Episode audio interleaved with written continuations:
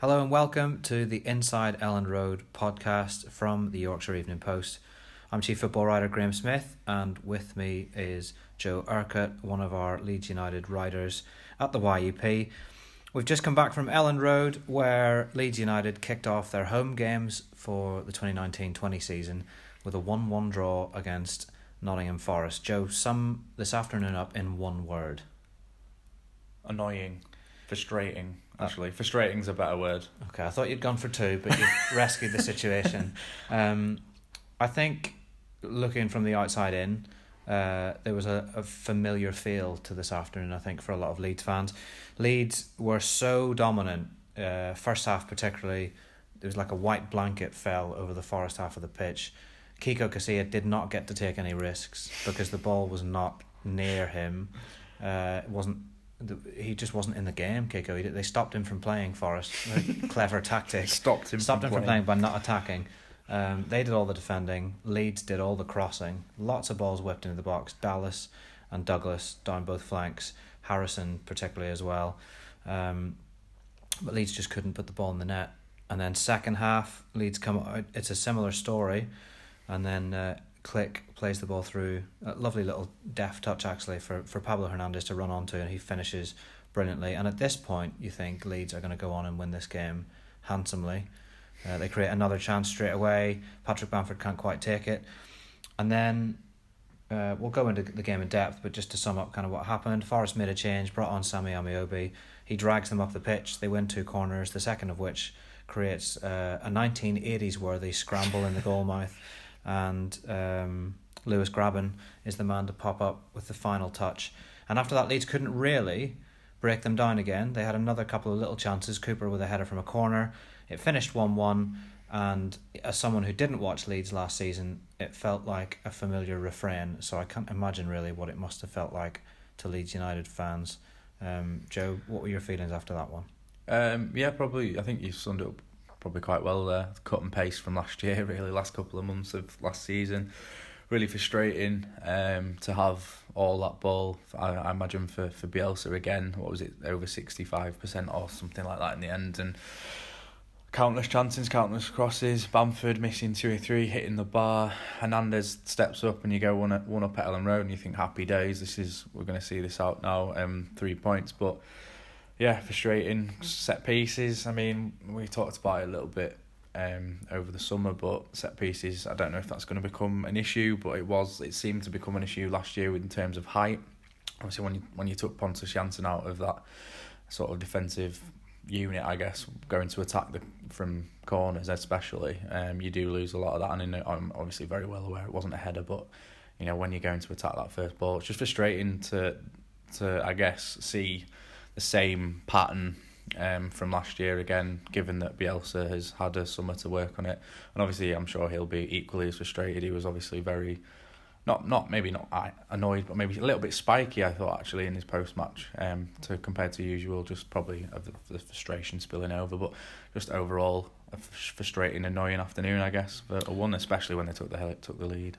I mean, you say countless crosses, but actually, someone did okay. count the crosses, and there were 34 of those. Um, I'm glad someone was counting them. Bielsa said after the game that there wasn't, um, they couldn't get a clear connection between the crosser and the, the striker or whoever. Yeah. He pointed out that they often had four players in the box waiting for the ball, but the ball didn't arrive to them. And final ball and the quality sometimes today was a little bit lacking. Other times, a good ball was clipped in, I thought, and there wasn't anyone there to attack, or Forest simply reacted first in the box. They cleared their lines really quite well. So whether it's a problem for the crosser or a problem for that person waiting for the cross, I think maybe today both were at fault at times. Yeah, I think the one thing that sticks out looking back on the game, Bamford was always like two inches away from the ball every time it came in. and I suppose that sort of sums him up um, for the afternoon, I guess. Um, almost, but not quite. Um, his lob over and hitting the bar, but I, I, for some reason that one that Hernandez sort of struck past their left back, um, who sort of he sort of glided past uh, past him like he did with O'Dowda last week, and he dinked it to the back post, and it was about two, three inches above Bamford, but then Douglas had another one as well. It just it just felt like every time Leeds were going forward, Bamford was just in the wrong place and only just, but it's just frustrating to watch when you can see it developing in front of your eyes and you think, right, here we go again. Interesting that um, Bielsa said, you know, that, that finishing off those moves has been something they've been working on for 15 months. Um, but there's a difference between working on it in training and then in a game situation where you can't control. And essentially, what he's saying is you have a live opponent who's doing their absolute utmost and putting their body in the way and, and defending with their lives to try and stop you. Whereas in training, it's not, you know, that's not exactly the case. Um, but I think the difference simply today was was not being as clinical as they were last week. Last week they took three chances really well. Um, today they created similar chances. You know, Bamford with those clever runs, kind of off the shoulder, for the the ball over the top when they couldn't work it down the flanks. Um, they kind of had a three pronged attack today. It was either down the left, down the right, or the ball over the top. They didn't really play through the middle much, except of course for the goal. That was the one time when they really had link up play and and, and cut Forest open. Um, something I noticed before Forest equalised, quite a bit before they equalised, was um, Mateusz Klich looking very leggy. Mm. Um, uh, he, he he almost had this kind of resigned, oh, I've got to run back again moment when Forest went up the other end, and and he looked to me like he was struggling, that he was leggy. But he stayed on the pitch for another thirteen minutes, and it was at that stage actually that Forest made a change in the middle. Um, and Ameobi comes on and is big and strong, and Leeds couldn't really get to grips with him when he was running with the ball through the middle, and you just wonder if the time to make a sub, you know, or to take Klich off because Klich eventually came off for Costa on eighty minutes, um, and by which stage I think he maybe stopped being as effective as he was earlier in the game, and subs are something that uh, I know that people brought up last season. Um, he used all three last week, which is apparently rare for him. Um, he was bringing Shackleton on today and then changed it for Costa, and Costa only got 10 minutes. But it just seemed to me like Klich was labouring a little bit, and he played a lot of football last year. Yeah, I, I guess so. I mean, I didn't. I, I was probably. I, I think probably slightly different opinion to you and compared to your player ratings. Let's not talk about your player ratings. Um, but I didn't think he was that effective. Is probably the right term. Um, I thought Forshaw was much more effective in the in that role today than than Klich was. Obviously not quite the same role, but I thought Forshaw had more of an impact on the game than Klich. And like you say, he looked quite leggy in the second half, and maybe he could have brought Shackleton on a bit earlier, but obviously he was going to bring him on, and then Forest scored, and that changes the plan. So.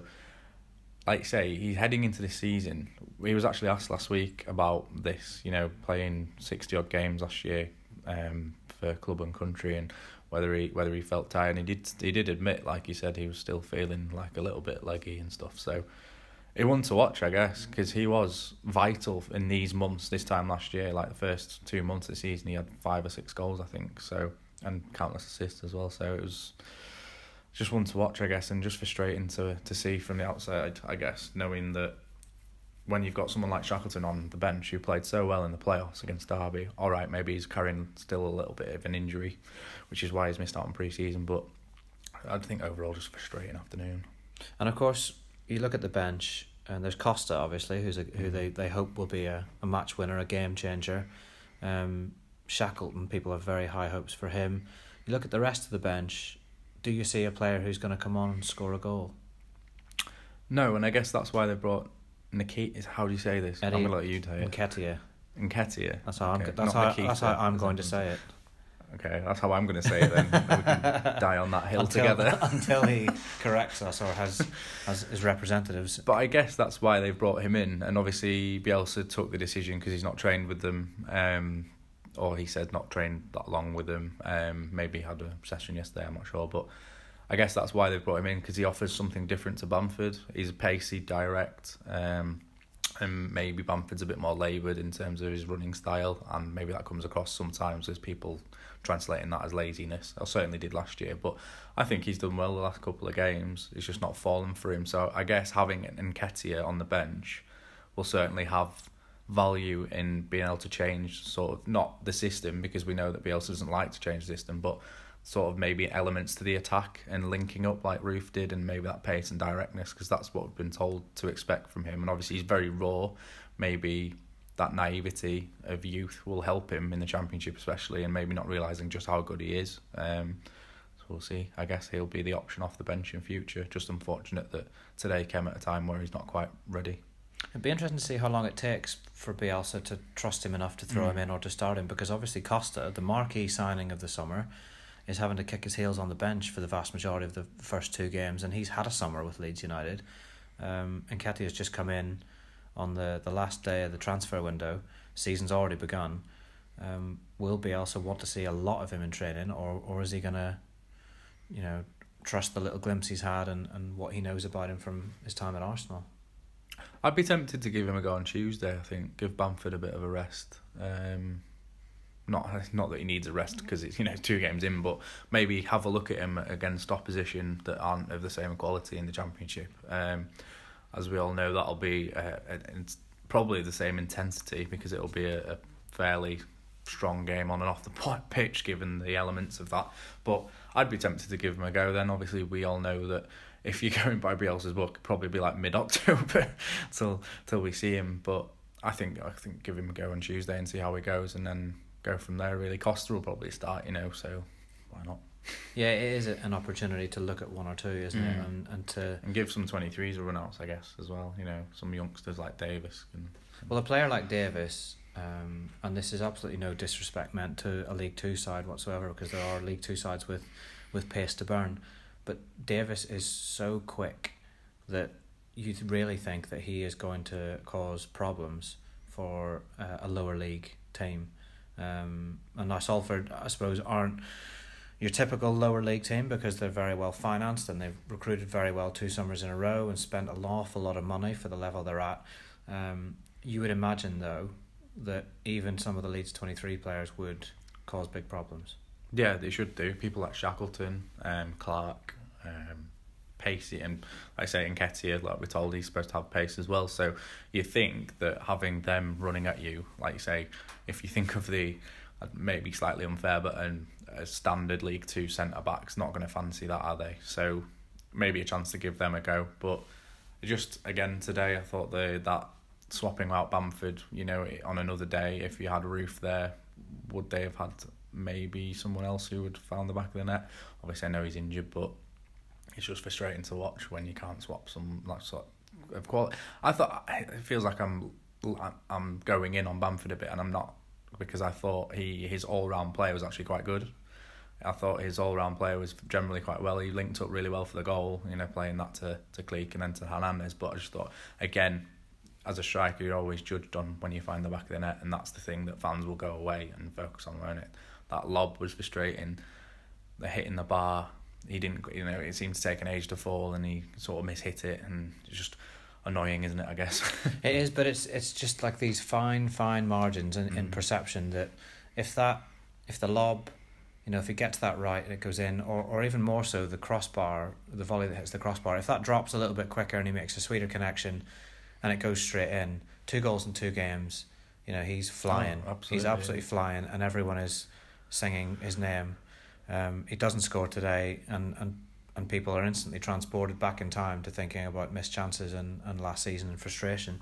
Um, there's definitely a, a, a problem here, a riddle for Bielsa to solve in that if they are having so much of the play and they are dominating possession, 68% I think it was today, and they are whipping 34 crosses into the box, if it's not going in, do you just continue to do the same thing and expect different results? Or has he got a plan B? Um, from what you saw last season, what what did he tend to do when things were going this way? Well, his plan B is plan A better, isn't it? So the idea being that he'll stick to his philosophy and the way he sets out, but he just swaps out the parts. So, like for example, like he did with Costa, he might shift Hernandez into middle and put Costa out wide and take Klich off. But I just wonder, is it a surprise given the the front six is the same front six that was here last year, and it was again Hernandez who dragged them and scored. Costa's been brought in to provide that little bit of quality. Bamford, you're relying on him to, to find the back back of the net a bit more. And I know, obviously, people will get on his back for missing those chances. But you do just wonder the same problems with the same players. So there is an element of risk there. I know the club have gone big on continuity. Like I say, we might be sat here in a month's time going, bloody hell, look how many goals they've scored. But it is just frustrating to see the same players with the same problems. It, it almost doesn't look like they've learned their lessons, and it's all very well be able to say, well, they're scoring loads in training, but no one cares about training, do they, when it gets to match day? So. I'll tell you what was good today. Um, Kalvin Phillips, the job he did on Tiago Silva, um, took him out of the game completely. Just clamped to him, um, uh, clattered him at one stage, uh, and that people have suggested who who watched it more times than I have that could have been a red card and not a yellow, but he got away with it and he was on a yellow and instantly and you think oh defensive central midfielder on a yellow on 27 minutes he's on a he's on a tightrope here. But he just played it so clever and he continued to shackle uh, Silva, but did so in a way that didn't leave him in any risk of a, a, second yellow card. And eventually Silva gets dragged on 55, 57 minutes, whatever it was. Um, job done as to, as as far as Phillips is concerned on Silva. And Bielsa pointed out afterwards, you know, how mature he was in, in not risking that second yellow. But I thought as well with the ball at his feet today, I thought Phillips was excellent. He played two or three passes over the top, didn't he, in the first half especially, um, that just completely opened up Forest. And I, it's not maybe underrated an underrated aspect to his game from watching him every week like Leeds fans, but I think a lot of fans across the country will probably miss that out because everyone will just see the defensive work that he does. But those those balls really opened up for us in the first half. And like I say, if you had maybe someone a bit more clinical, it would have been one or two by the break. But he was I guess it's just the maturity that we've seen from him. He's 23. He didn't really have a position until this time last year. He suddenly found it and he's flown with it. He's really got. He's really thrown himself into it. And now, like you say, he gets booked early on and he has the maturity now to to remain on the pitch, an absolute asset to the to the starting eleven, but not risk you know, to be honest, that, that yellow card would have been a sending off in Italy because, like we saw in pre-season, he got a stupid red card there. But it's just it's the measure of the the man, I suppose. In it, twenty three years old, he's got that game awareness to to go and do that. He he being at Leeds after the transfer deadline is perhaps the best business they've managed to do. Um, turning down those bids, obviously from Villa and Sheffield United were apparently keen. Um, keeping him is absolutely vital because you take him out and you wonder who else could drop in and, and do that role. I don't think there's anyone else you can go and get at championship that will want to come to championship level because you're, you're talking what 20 25 million? You're going to have to spend on someone of his quality um, if not more to to get them away from wherever they're at at championship level that will allow Bielsa's front six to play the way he does when you know commit as many men forward and it's just he's an absolute asset to this team. If he gets injured there's no way they'll be able to play the same way they don't think they have anyone else in that squad of the same quality in that position. Forshaw can drop in there, he can he can take on that role, but he, he won't play to the same quality, and that's not a knock on Forshaw. It's because Phillips has, has made that a complete that position completely his own. So I don't think if you sold him this summer, there's no way they would have been able to replace him with anyone. I don't think of the same quality that allows that freedom. It was a nice moment. Um, it was actually it came during the press conference previewing the game. We were sat in the press conference when a message arrived from his agent Kevin Sharp to say that uh, he, not only was Phillips staying, but they'd be sitting down immediately um, with Victor Orta and the owner to start discussions on a new deal. Um, that I think came at a really good time. You know, it came on transfer deadline day, a day when you're kind of hoping for new signings and something shiny and new, but being told that, you know, your linchpin is staying must have been a lovely moment for uh, Leeds United fans. And then, of course, the afternoon got even better with uh, the arrival of Eddie um, Nketiah, as, as I'm saying it. um, but did they do enough? Now, obviously, the line we've had from the club, from Angus Kinnear, the message that was that was drilled home on Thursday was that they feel it's been a good window, that it was a three pronged strategy. They wanted to keep players who were central to their promotion hopes, they wanted to add quality, and they think they did that with Helder Costa uh, Ben White and Eddie Nketiah. Um, and they also wanted to stay in line with profit and sustain- sustainability rules. Um, so they the club are saying it was a good window, and they feel like they've done enough. Um, perhaps you know, making a lot of noise about the limitations that have stopped them from doing more.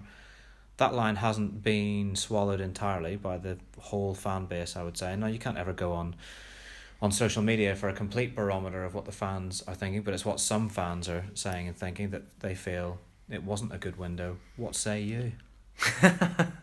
what say you? Um, well, I suppose if you're looking at the quality that they've brought in, um, you'd maybe say it's been a good window because Ben White looks to be. I mean, it's difficult to judge on two games, but Ben White looks to be a good signing. Helder Costa on the face of it coming from Wolves with that experience of getting promoted to the Premier League and the quality that he'll bring, a good signing. Bringing back Jack Harrison, I think, is a, a quite a shrewd move actually. Um, the continuity that they've been banging the drum on. Jack Clarke, whether he ha- he's going to have um, a big impact this year is yet to be seen. I'm sure there'll be times where he will be needed, but my main worry, I guess, is still the centre of defence, and it was this time last year as well. But as we discussed on the last podcast, when you employ someone like Bielsa, you accept that that is his way, and we obviously know that he was offered other defensive options, and he he just decided that the Berardi, Cooper, and, and White is the way that he's wanting to go. But I just worry that if they get an injury there, and a long term one like they did with Berardi last year, are there twenty threes strong enough to step up? I guess Bielsa must think so. So that's just the unknown for me. I think the big, the biggest unknown is is the the centre of defence. If they get a couple of injuries there, and you have an element of Nketiah is an an unknown quantity as well at the championship level. He looks good. Um, he looks like a shrewd signing. Obviously, twenty five clubs or so in for him this summer. Leeds obviously nicked him from the clutches of Bristol City, and he's very very sought after. So you have to say that on that value, there must be something there. But again, you're relying on a twenty year old kid to step up in the championship and start banging in goals immediately. Is that a fair pressure on him? He says he fancies it, so let him go have a go. But you've lost Kemar Roofe, who scored 30, nearly 30 goals in two seasons with a lot of injuries. So my overall overriding feeling is it's positive, but maybe maybe not get behind that too much in because it's, I think the next few months will answer the question. I guess. Yeah, still lots of questions um, hovering over the team. Obviously, goalkeeping's another one in that you know they're they're putting all their eggs in the Kiko basket, um, the Kiko basket case, um, and and of course if if Kiko were to be suspended or injured, you've now got Illan Meslier, um, nineteen year old coming in. He has been a number one in men's football last year in um, the second tier in France and very highly rated. Monaco wanted him for 10 million euros, we're told. Chelsea have tracked him. Leeds got him on loan with an uh, option to chat. Uh, as the uh, as FC Lorient said in there. Sorry, can you say that um, again? No, I won't say that again. No, I'm not um, sure what you quite said. I I got marked down in school uh, in French because I refused to speak with a French accent because my argument not was do you Joey Bart because I'm I'm Northern Irish speaking French. Um, but yeah, that was uh, that was that came out of the official press statement from his parent club that there's an option to buy, which makes this move make a little bit more sense because because before then you're thinking why are they loaning a 19 year old to come and sit on the bench for a season? But but as it turns out they might see him as a bit more than just a player for this season. They probably see him as potentially one to maybe even go in and replace Kiko in a season or two's time yeah, I know everyone thinks that Kiko's an absolute mad head, and I'd agree with that. But the experience he has with Real Madrid, winning the Champions League, that could only benefit someone of, of his age, can't it? Of passing that down, being in and around him in training. He's spent, what, years and years training with Real Madrid, day in, day out, with the likes of Ronaldo. And, you know, so he's got so much experience there that he can lean on and help him develop, hopefully, that it looks like if they. They probably will take the option, I imagine. So then you know is it a long term understudy, and maybe that's why they've gone for him. So it looks a good move, but like you say, the only worry is that if Casilla on one of his mad runs breaks his leg or something like that, you know, you're suddenly stuck with a 19 year old. But like you say, he's spent a year at, in France, second division as a number one, so he's got a little bit there. Yeah, um, it just feels like we can analyse to our heart's content, but there's so many unknowns with this team still. Oh yeah, um, yeah. questions to be answered. But looking beyond this season, you almost think it's pointless to think beyond next May because with the players that have got to go back, you know, however many loans there are, you're looking at a you're looking really at a rebuild next summer. Well, I think if they weren't to get promoted this year, I think that's that's what you're going to look at in a rebuild because I don't think Bielsa stays for another year, and you're going to lose four or five of, his maybe first eighteen, you'd say. So you're basically pressing the big reset button, aren't you again? And I guess that's why this year maybe all in eggs in one basket of getting these loanies in on however much they're paying two four million or whatever they are um, overall with wages and stuff. Um, maybe that's why they've decided to go down this route rather than bringing in permanent signings because if they bring another manager in next year, they'll probably want to put their own imprint on this squad and they're going to need some FFP leeway in that. Not a lot, there's lots of Leeds fans, I'm sure, will look at that and go, "What are you on about?" But yeah, Yeah, yeah. FFP is uh, it's a bewildering beast for all of us, really. Um, tried to bring a little bit of clarity to it this week with uh, with Kieran Maguire, who's a lecturer in football finance and very very good at talking about this stuff in ways in which you can understand. Um, but the picture is always so muddied because we don't see the club's current accounts, we don't know the Yeah. club's current financial situation, and it's all based upon the previous two seasons and this season and what you're projected to bring in and, and spend. Um, it's for a very good reason that these these rules have been brought in to stop people from buying success, but there do appear to be ways in which you can circumnavigate the uh, like the rules. your sponsor to buy Wayne Rooney, yeah, who's Um, also sponsored Leeds. Anyway, let's yeah. not go into that. yeah. We'll not we'll not maybe not stray into that uh, just at the minute. Maybe save that for one further down the line when it becomes a when it becomes a reality for the championship. I've had Um, people on to me actually to start a, a new Twitter spat with Wayne Rooney. Uh. Now my Ashley Cole Twitter spat is behind me. a fresh feud for a new a new feud so for a new I'll, season. I'll get working on that for January. Um, yeah, if you can manage to engage Wayne Rooney in a Twitter spat, uh, I think I'll almost be impressed. I'll just ask him if he professionally- needs picking up from training. Yeah, professionally, I'll be outraged, but personally, quite impressed. Uh, thanks very much for uh, listening to the Inside Elland Road podcast. Um, it's been an interesting first couple of weeks to the season, a win and a draw. Uh, lots of questions still to be answered by Marcelo Bielsa and his Leeds. Next up is Salford in the Carabao Cup. Have you ever tried Carabao? No, but it look because it looks like if you drink it, it might do something weird to you. It looks like you could use bodily it. functions. You could use it to corrode I'm sure metal. Sean Harvey has. That's up next for Leeds, the the deliciously tasting Carabao Moving Cup, um, and uh, and we'll see how far or how seriously Leeds take that competition. I think you should drop your bombshell. Uh, yes, you'll not hear from me for for two weeks. Uh, pre-booked holiday, nothing I could do about it.